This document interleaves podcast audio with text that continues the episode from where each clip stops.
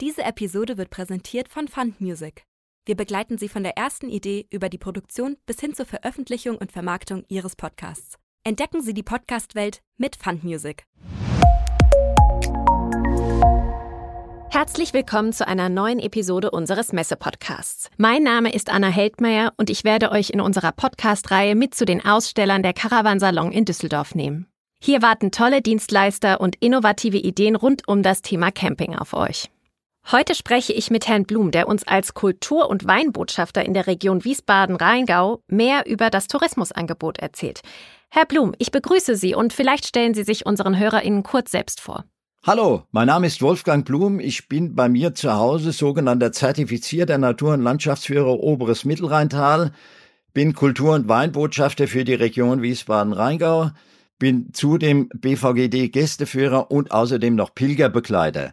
Alles fürchterlich umständliche Titel. Bei uns hier im Rheingau bin ich für alle, die mich kennen, einfach nur der Wolfgang, weil beim Thema Wandern und beim Wandern insgesamt ist es immer sehr sympathisch, auch beim Wein, wenn man sich mit dem Vornamen anspricht. Das hat nichts mit Anbiederung zu tun, sondern setzt die Hürde der Kommunikation ein klein wenig nach unten. Wir sind es gewohnt, sogenannte niederschwellige Angebote zu machen. Und es geht beim Perdu schon los. Also, ich bin der Wolfgang. Genau, niederschwellig, das heißt für alle Menschen zugänglich. Natürlich. Das Tourismusangebot im Rheingau hat sich in den letzten Jahren ja enorm ausgeweitet. Und auch das Thema Camping hat im Rheingau einen neuen Stellenwert bekommen. Doch bevor wir jetzt zum Thema Camping und Übernachten im Rheingau kommen, lassen Sie uns mit einem allgemeinen Überblick über das Gebiet Wiesbaden-Rheingau starten. Was macht den Rheingau als touristisches Ziel so besonders für Sie? Eine schwere Frage, die in Stunden beantwortet werden könnte, aber ich muss mich ja ein klein wenig kurz fassen. Also, das glaube ich. Wiesbaden und der Rheingau, die nicht nur weinbaupolitisch zusammengehören, sondern auch eine Tourismusdestination neuerdings bilden, bieten allen Gästen eine perfekte Kombination von Stadt, nämlich Landeshauptstadt Wiesbaden, und Land, Region, sprich der umliegende Rheingau und Teile des Main-Taunus-Kreises, die weinbaupolitisch betrachtet auch noch dazugehören. Und damit sind schon zwei Highlights genannt. Der Rhein als erstes und der Main als zweites. Als drittes ist der Weinbau genannt. Auch der zählt ja seit 2000 Jahren zu den Besonderheiten bei uns in der Region. Der Rheingau ist eines der 13 Anbaugebiete, die wir in Deutschland haben. Es ist mit knapp 3200 Hektar bestockter Rebfläche eines der kleineren Anbaugebiete, aber wir behaupten, dass es eines der feineren Anbaugebiete ist. Und diese Behauptung können wir auch untermauern. Wenn man mal auf der Landkarte sich das betrachtet, wo liegt denn der Rheingau überhaupt? Der Rhein fließt von Basel bis nach Wiesbaden, respektive Mainz, von unten nach oben auf der Landkarte, also von Süd nach Nord. Dann macht er einen Knick und fließt von rechts nach links, von Ost nach West, bis nach Rüdesheim, wo er dann in das Durchbruchstal des oberen Mittelrheintals einbiegt und dann in Richtung Nordost nach Nordrhein-Westfalen und schließlich nach Rotterdam entschwindet. Und wenn ein Fluss zwischen Wiesbaden und Rüdesheim von Ost nach West fließt, dann sind die Hänge, die ihm zueilen, allesamt nach Süden geneigt. Und wenn ein Hang nach Süden geneigt ist, ist das nicht nur für den Weinbau, sondern das ist auch für die Gäste fein, denn im Süden steht die Sonne und wo die Sonne ist, ist Wohlsein und im Rheingau und in Wiesbaden ist es Wohlsein. Ja, das kann ich mir sehr gut vorstellen. Sie haben ja gesagt Tourismusdestination. Und ich glaube, man spricht auch von Genussdestination, weil wir eben diesen wunderbaren Wein hier in Wiesbaden haben, der uns dann ja auch einfach eine gute Zeit beschert, wenn wir zum Beispiel ans Wiesbadener Weinfest denken und solche Geschichten. Das stimmt. Mit dem Wiesbadener Weinfest nennen Sie schon gleich ein Highlight das wir zu bieten haben. Wir sind den Wiesbadenern dankbar, dass sie 1976 die Idee aufgegriffen haben und seitdem das Wiesbadener Weinfest auf dem Marktplatz auf dem Dernschen-Gelände veranstalten. Wir behaupten, es ist die längste Weintheke der Welt. Bisher hat niemand widersprochen. Und was es auf jeden Fall ist, es ist das schönste Weinfest, das wir in der Region haben. Es ist mit Abstand nicht das einzige, aber es ist das längste und auch das schönste. Genau, also auch in den umliegenden Weingütern finden oder die umliegenden Weingüter veranstalten Weinfeste. Ich denke da an das Hochheimer Weinfest, an das Wickerer Weinfest. Selbst die kleinsten Orte haben kleine Weinfeste, auf die es sich auf jeden Fall lohnt hinzugehen. Ich würde gleich zur nächsten Frage kommen, denn das klingt nach Genuss, Entspannung und nach einer guten Zeit, die man in der Region Wiesbaden-Rheingau verbringen kann. Das Thema Wandern und Naturerlebnisse scheint im Rheingau ja ein Schwerpunkt zu sein. Was erwartet den Gast in diesem Jahr an Angeboten, um die Natur im Rheingau zu erleben? Wein und Wandern hat nicht nur wegen des gleichen Anlautes, nämlich dem W, etwas mit Wohlsein zu tun. Und da haben wir noch einmal ein W. Und wenn wir dann noch den, das Wasser von Main und Rhein dazu nehmen, dann merken wir schon, wir sind hier in einer Wohlfühlregion. Wir haben seit vielen, vielen Jahren zum Beispiel den Premiumweg Rheinsteig, der durch die Region läuft. Wir haben den Rheingauer Klostersteig, der durch die Region läuft. Wir haben viele, viele kommunale Wanderwege. Und in diesem Jahr gibt es als Besonderheit die sogenannten Riesling-Schleifen. Okay. das sind ausgewiesene Rundwanderwege, insgesamt 14 Stück mhm. zwischen Flörsheim und Lorsch das sind kleine, gemütliche Runden, keine großen, anstrengenden, sondern kürzere Routen zwischen vier und maximal sieben Kilometern, jeweils beginnend in einer der Weinbauortschaften des Rheingaus und auch dort wieder hin zurückkommt. Und unterwegs auf den Wegen geht's eben durch die Weinberge, es geht an Weingütern vorbei, es geht an Vinotheken vorbei. Diese Riesling-Schleifen sind am 1. Juni diesen Jahres eröffnet worden und seitdem unverlaufbar, wie wir es sagen, beschildert. Das sind alles Prädikatswege, das heißt, die sind zertifiziert, die sind objektiv überprüft, da kann man sich nirgendwo verlaufen und findet, wenn man mal losgelaufen ist, sicherlich immer wieder zum Ausgangspunkt zurück, wenn man nicht irgendwo in einer der Winotheken Gutschenken oder Weinprobierstände hängen bleibt. Gut, dafür wollen wir ja keine Verantwortung Nein. übernehmen, wenn man dort irgendwie einkehrt, genau. Also es sind Rundwanderwege um das Thema Riesling herum. Lassen Sie uns auf das Thema Camping im Rheingau kommen. Was erwartet Reisende in einem Camper im Rheingau?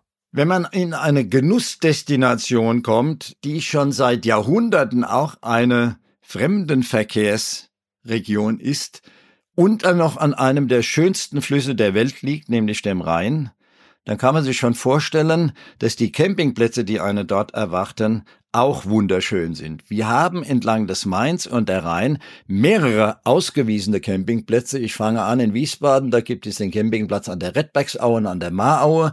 Dann haben wir in Eltville-Hattenheim einen Campingplatz, dann haben wir in Geisenheim einen Campingplatz. Wir haben in Rüdesheim, dem bekanntesten Tourismusort der Region, einen Campingplatz und haben bei Lorsch im Bodental den Campingplatz Suleika. Das sind zunächst einmal die ausgewiesenen Campingplätze. Aber das ist noch nicht alles, was wir Campingtouristen bieten. Denn Wohnmobilisten, das wissen wir nicht erst seit der Corona-Pandemie, nehmen zu. Die Zahl der Wohnmobilisten nimmt zu. Und auch diesen haben wir einiges zu bieten. Und wenn ich sage wir, dann sind das in erster Linie Weingüter, die entlang der Rheinschiene liegen und die auf ihren privaten Plätzen Wohnmobilstellplätze eingerichtet haben und dort Gäste willkommen heißen. Mhm. Das hat natürlich für die Gäste zwei Vorteile. Zum einen sind diese Weingüter häufig am Rande der Weinberge oder sogar in den Weinbergen gelegen. Das heißt, wir haben per se schon einmal eine schöne Landschaft rundherum. Und zum zweiten, dort wo ein Weingut ist, da ist natürlich immer Wohlsein, das haben wir ja vorhin schon geklärt. Wein hat sehr viel mit Wohlsein zu tun. Und wenn man inmitten eines Weingutes mit seinem Campmobil einrücken darf, dann ist Genuss garantiert.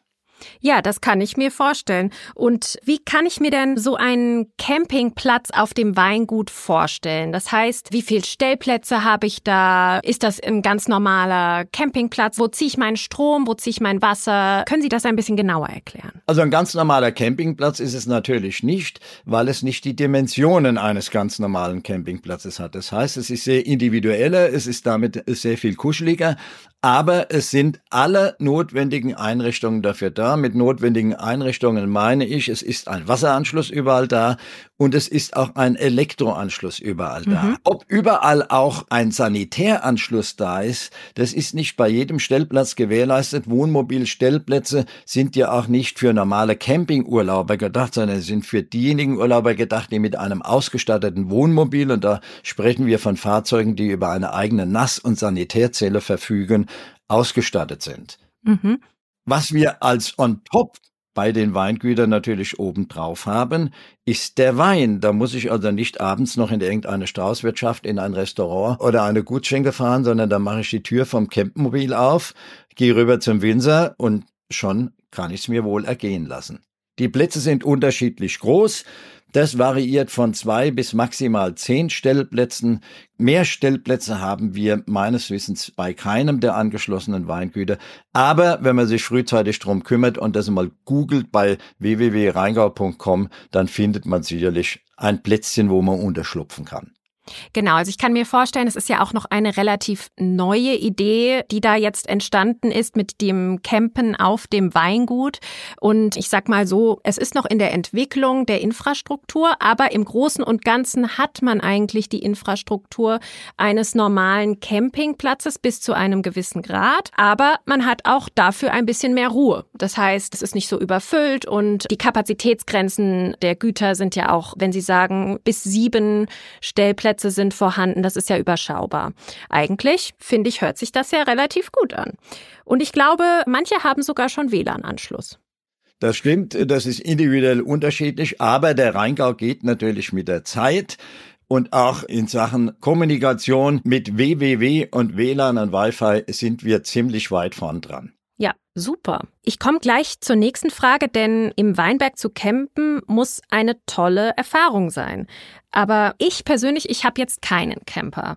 Welches Angebot finden denn Urlauber wie ich, die ohne Camper übernachten wollen? Also Stichwort Schlafen im Weinfass.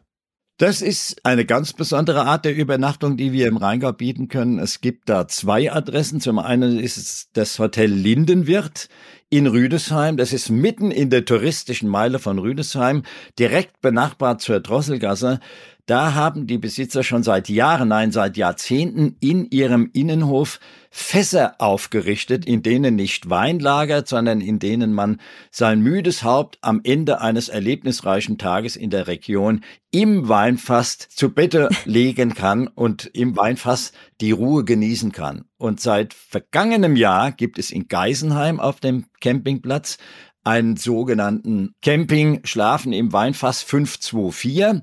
524 markiert den Rheinkilometer, an dem diese Stellplätze, an dem diese Weinfässer stehen.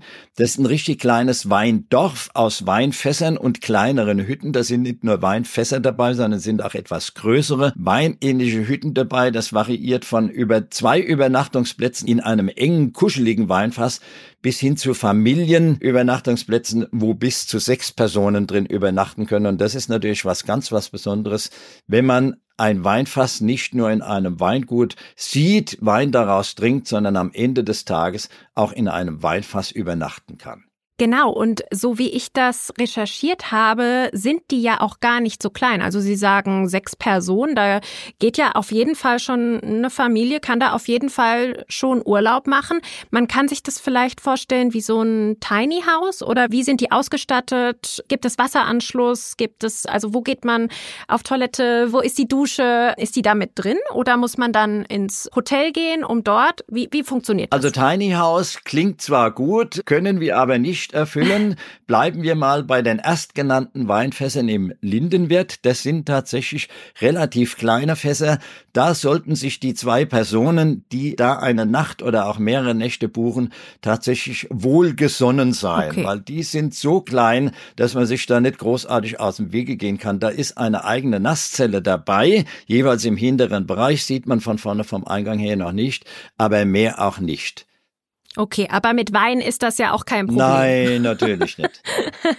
Beim Rheinkilometer 524 auf dem Campingplatz in Geisenheim, da sind die sanitären Einrichtungen direkt am Campingplatz. Das heißt, da hat man dann die mhm. Aufgabe, mhm. wenn es ein bisschen drückt und man ein gewisses Bedürfnis verspürt, dann muss man tatsächlich, wie es auf einem Campingplatz in der Regel üblich ist, in diesem Fall nicht aus dem Zelt raus oder aus dem Wohnwagen raus, sondern eben aus dem Weinfass raus und dann zu den Sanitärgebäuden hin, die den Vorteil haben, dass sie dicht nah dran sind an diesem Weindorf, Rheinkilometer 524. Das sind die Wege ganz, ganz kurz.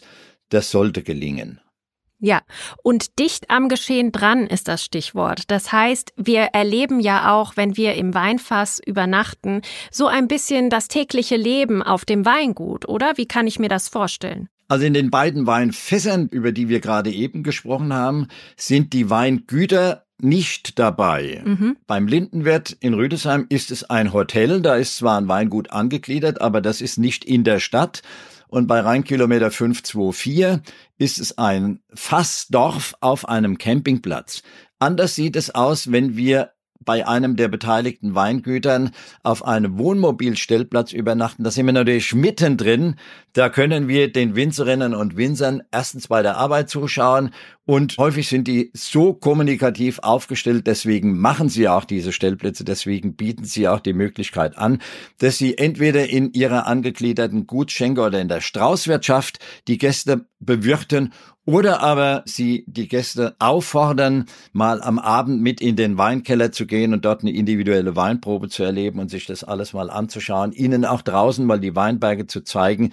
Was ist denn überhaupt alles notwendig vom Frühjahr, von dem ersten Austrieb der Reben bis hin zur Weinlese und dann nachher im Keller, wo dann aus den Trauben der schmackhafte Wein wird. Alle das kann man natürlich bei den Winzern hautnah miterleben, in welcher Intensität und da kann man so tief einsteigen, wie man nur will. Und so tief auch in die Keller hineinstapfen, muss man nur schauen, dass man dort nicht zu viel Wein trinkt, weil am Ende der langen Weinprobe ja auch immer noch eine Stiege nach oben wartet, die überwunden werden will. Das stimmt natürlich, aber Sie sagten schon, ich habe jetzt den kurzen Weg nach Hause und kann eigentlich direkt in meinem Weinfass einschlafen. Genau. Sie sagten ja schon, man kann die Menschen wirklich dann auch hautnah erleben. Und das ist natürlich auch so ein bisschen eine individuelle Sache und wie sehr traut man sich da Dinge nachzufragen. Aber Sie spielen hier auf die besondere Historie an, die der Rheingau zu bieten hat. Welche besonderen Geschichten rund um den Rheingau erzählt man sich denn? Wir haben hier im Rheingau eine 2000-jährige Weinbautradition. Die Römer kamen der einst, haben Mainz, Trier und Köln gegründet und der Rheingau hat davon profitiert. Und auf dieser 2000-jährigen Weinbautradition fußt natürlich eine ungeheures Weinwissen und auch eine ungeheure Fülle an historischen Sehenswürdigkeiten, an Gebäuden, an Plätzen, die bedeutungsvoll sind. Ich nenne beispielgebend nur drei Leuchttürme des Rheingaus. Das sind Kloster Eberbach, das im Mittelalter größte Weingut der damals bekannten Welt und heute immer noch das größte deutsche Weingut. Ich nenne Schloss Johannisberg, wo 1775 die Spätlese entdeckt wurde. Und ich nenne Schloss Vollrats, das bis vor kurzem das älteste familiengeführte Weingut der Welt war. 27 Generationen in einer Hand. Diese drei Leuchttürme, keine 15 Kilometer Luftlinie voneinander entfernt, bilden das Rückgrat der Region Rheingau. Und wenn wir dann in Wiesbaden noch die Wilhelmstraße und das Kuhhaus dazu nehmen und wenn wir in Hochheim noch das Königin Victoria Denkmal dazu nehmen, und dann sehen wir schon, wir sind hier in einer geschichtsbeladenen Gegend unterwegs, in der uns auf Schritt und Tritt interessante Geschichten quasi über den Weg laufen. Ja, Herr Blum, da haben Sie gerade auch die Spätlese angesprochen, die ja auch im Rheingau entdeckt wurde. Können Sie das ein bisschen genauer erklären? Was ist das für ein Wein? Und die Weinkenner kennen sich da ja etwas besser aus, aber für die, die noch ein bisschen neu sind im Thema Wein, vielleicht haben Sie da noch eine Geschichte dazu. Zu den Geschichten, von denen der Rheingau lebt, gehört die von der Entdeckung der Spätlese auf Schloss Johannesberg. Schloss Johannesberg war ja früher mal ein Kloster, das erste Kloster im Rheingau überhaupt auf dem damaligen Bischofsberg. Das ist dann, nachdem es dem heiligen Johannes gewidmet wurde, zum Johannisberg geworden. Und dann irgendwann hat es der Fürstabt von Fulda übernommen und hat da eine Sommerresidenz draus gemacht. Und es war üblich, dass die Mönche vom Schloss Johannisberg erst dann mit der Lese anfangen durften, wenn der Fürstabt in Fulda seine Erlaubnis dazu erteilt hatte. Das heißt, jedes Jahr im Herbst ist der Traubenkurier von Johannisberg in Richtung Fulda losgeritten. Dann hat es zwei, drei, vier Tage gedauert. Dann hat er dort die Trauben präsentiert. Dann hat der Fürstabt gesagt, jawohl, sehen gut aus, schmecken gut. Da ist er wieder zurückgeritten und dann konnten die Mönche vom Johannisberg mit der Weinlese anfangen. Und 1775 hat er sich auf seinem Ritt verspätet. Man weiß nicht genau, ob es böse Halunken waren oder schöne Frauen, die ihn aufgehalten haben. Wir gehen mal von letzterem aus. Jedenfalls, als er wieder am Johannesberg zurück war, waren die Trauben auf dem Johannisberg allesamt verfault. Der Kellermann hat einen Moment gerätselt und dachte, was machen wir jetzt mit dem Zeugs? Und dann kam er auf die glorreiche Idee, die Trauben, die vermeintlich schlecht waren, hat er in einer speziellen Bütte gelesen und die wenigen guten in einer anderen, weil er glaubte, dass von den wenigen guten zumindest noch ein bisschen was dann auch für den Verkauf übrig bleiben könnte und das Schlechte würde man halt selber trinken müssen. Und im nächsten Frühjahr, bei der Probe der ersten Weine, entdeckte er, Mensch, die, die eigentlich vermeintlich schlecht waren, schmecken ja besser als die übrigen. Warum war das so? Weil die Trauben einen Pilz hatten einen Botrytis-Pilz. Wir kennen das zum Beispiel vom Käse. Da gibt es einen Pilz, der schmeckt nicht gut, den wollen wir nicht haben, aber es gibt auch Pilze auf dem Käse, die wollen wir haben, die sind Geschmacksverstärker. Und genau das hat sich im Wein auch gezeigt. Er hat eine leichte Botrytis-Note gehabt. Und da hat der Kellermeister die geniale Idee gehabt, was einmal funktioniert hat mit der späten Lese, das machen wir zukünftig zum Gesetz. Da ermuntern wir unsere Mönche auf dem Johannesberg immer später zu lesen als die übrigen und damit noch mehr Qualität rauszukitzeln. Und seitdem gilt die Spätlese als eine der Prädikatsstufen im Weinbau. Wow. Also das sind quasi Trauben, die sehr spät geerntet werden, damit auch sehr süß sind und dann entsteht auch dieser wunderbare süße Wein. Ist eigentlich ein Urlaubsmitbringsel, oder? Auf jeden Fall, natürlich. Also nicht nur die Spätlese, sondern generell alle Weine aus dem Rheingau sind Urlaubsmitbringsel. Aber die Spätlese von Schloss Johannisberg hat mit der Geschichte hinten dran und weil die Spätlese eben dort auf dem Johannisberg nicht erfunden, sondern entdeckt wurde, zufällig entdeckt wurde, noch eine besondere Note, die auch im Glas zu schmecken ist. Also es mangelt sozusagen nicht an Ausflugszielen, die man jetzt machen und unternehmen kann. Ich habe jetzt in meiner Recherche zum Königin Victoria Denkmal fand ich interessant. Und zwar handelt es sich da ja um die englische Königin, die schon 1845 genau mit ihrem Mann nach Hochheim gereist ist und dort anscheinend Urlaub im Rheingau gemacht hat. Und ich weiß jetzt nicht, ob diese Quelle verlässlich ist, aber meine Mutter hat mir erzählt, dass bis heute im Königshaus äh, sogar noch Hochheimer Wein getrunken wird. Ich weiß nicht, ob Sie da irgendwie mehr dazu wissen, aber ich fand das interessant und ja, ich wollte es einfach nochmal hier aufgreifen. Die Internas des königlichen Hauses in Großbritannien, das ja in jüngster Vergangenheit in den Mittelpunkt, in das mediale Interesse gerückt ist, weiß ich jetzt nicht, ob die aktuell noch einen Königin Victoria Wein auf der Karte haben, aber ich weiß, dass Prinz Charles zum Beispiel, jetzt König Charles, selbst schon sich lobend über den Wein aus dem Hochheimer Königin Victoria Berg ausgelassen hat. Es ist tatsächlich so, dass 1845 die damalige Queen mit einer Kutsche durch die Hochheimer Gemarkung gefahren ist, weil sie unbedingt dorthin wollte, wo der Wein wächst, den man ihr am Hofe serviert hat. Und da kam sie zu dieser Quelle am Königin Victoria Denkmal und das steht seitdem da. Und der damalige Besitzer hat sofort erkannt, das war ein Marketingfachmann, würde man heute sagen, da müssen wir eine Marketingidee draus machen. Da bauen wir ein Denkmal hin und sagen, hier war Queen Mum und wo Queen Mum war, da ist gut sein und da gefällt es sicherlich auch anderen und seitdem ist das Königin Victoria Denkmal eines der touristischen Point of Interests, die wir in der Region haben. Also kann man sagen, dass der Rheingau sich zu einer majestätischen Urlaubsregion entwickelt hat. Wie wird es im Rheingau mit der Entwicklung weitergehen und vor welchen Herausforderungen steht der Rheingau hinsichtlich des Tourismusangebots? Der Rheingau steht, wie alle übrigen Tourismusdestinationen, eigentlich weltweit vor der Aufgabe, nicht Problem, sondern vor der Aufgabe, dass Tourismus künftig nachhaltig sein muss. Nachhaltiger Tourismus ist im Rheingau ganz leicht möglich. Wir sind infrastrukturell ganz gut angeschlossen, weil wir entlang der Rheinschiene zwei Bundesstraßen haben, weil wir entlang der Rheinschiene zwei Bahnlinien haben und weil wir auf dem Rhein und auf dem Main eine Flusskreuzfahrt haben. Das heißt, es gibt keine Region in Deutschland, die infrastrukturell so gut erschlossen ist in der Gänze, in der Länge wie wir.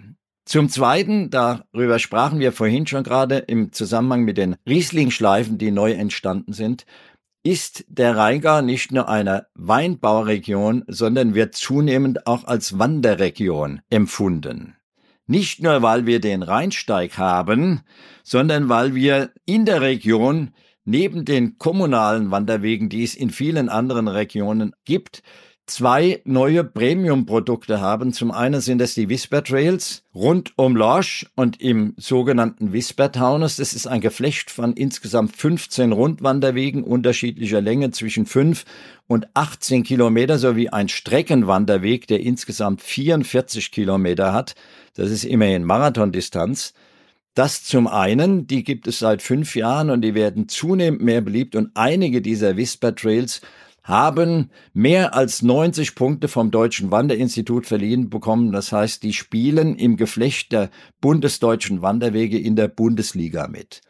Es gibt ein zweites Projekt, das nicht im Rheingau direkt, sondern im Taunus-Teil liegt, das die Taunus Touristik Service mit betreut.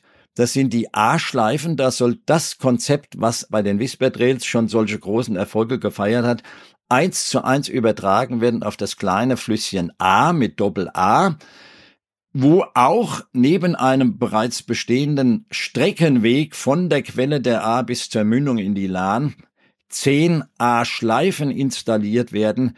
Der Tourismuskoordinator für den Untertaunus, der Robert Carrera, arbeitet im Moment daran. Und wenn wir diese beiden Wandergeflechte oder Wegegeflechte installiert haben und im Rheingau noch die Rieslingschleifen dazu nehmen, haben wir ein Wandergebiet, ein nachhaltiges Wandergebiet, von dem wir behaupten, dass es mit den großen Wandergebieten in Deutschland, ich nenne den Schwarzwald, ich nenne den Bayerischen Wald, ich nenne den Thüringer Wald, ich nenne den Pfälzerwald, durchaus mithalten kann.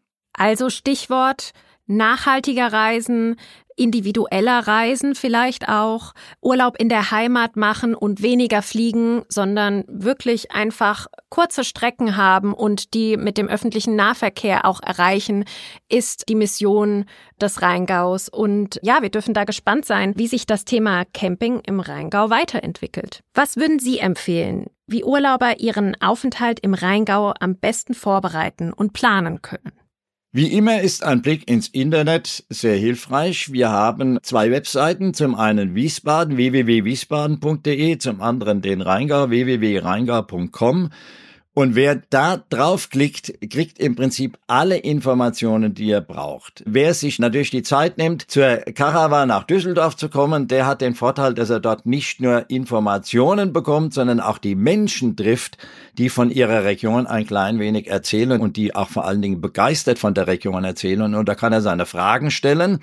Und wenn der Karawan in Düsseldorf vorbei ist, die Messe und dann kann man wieder zurück switchen auf das Internet und findet bei den beiden Tourismusdestinationen zum einen Wiesbaden bei der Wiesbaden Marketing Service und zum anderen bei der Rheingau Taunus Kultur und Tourismus GmbH. Ein bisschen ein sperriges Wort, aber das sind alles sehr auskunftsfreudige Mitarbeiterinnen und Mitarbeiter dort also die lassen einen mit keiner Frage allein, sondern beantworten alles, was es rund um den Rheingau, rund um Wiesbaden und rund um den östlichen Vorhof des Rheingaus, nämlich die Städte am unteren Main, gibt.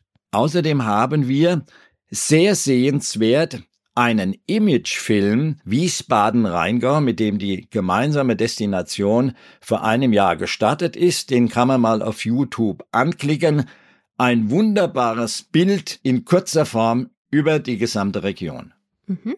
Und ich glaube, Sie haben auch einen Newsletter und wahrscheinlich findet man Sie auch auf Social Media, kann ich mir vorstellen. Es gibt sowohl Newsletter bei beiden Homepages als auch werden alle Social Media Kanäle bespielt. Das heißt, man wird nirgendwo allein gelassen, wenn man irgendeine Frage hat. Okay, Herr Blum, ich bedanke mich für das Gespräch. Ich denke, dass einige jetzt schon ihre Koffer packen und bald unterwegs in die Region Wiesbaden und den Rheingau sind. In der nächsten Episode schauen wir uns gemeinsam den Sundauer am Thüringer Meer an und hören, was das Reiseland Thüringen alles zu bieten hat. Bis dahin sage ich Tschüss und bis zur nächsten Episode bei unserem Messe-Podcast.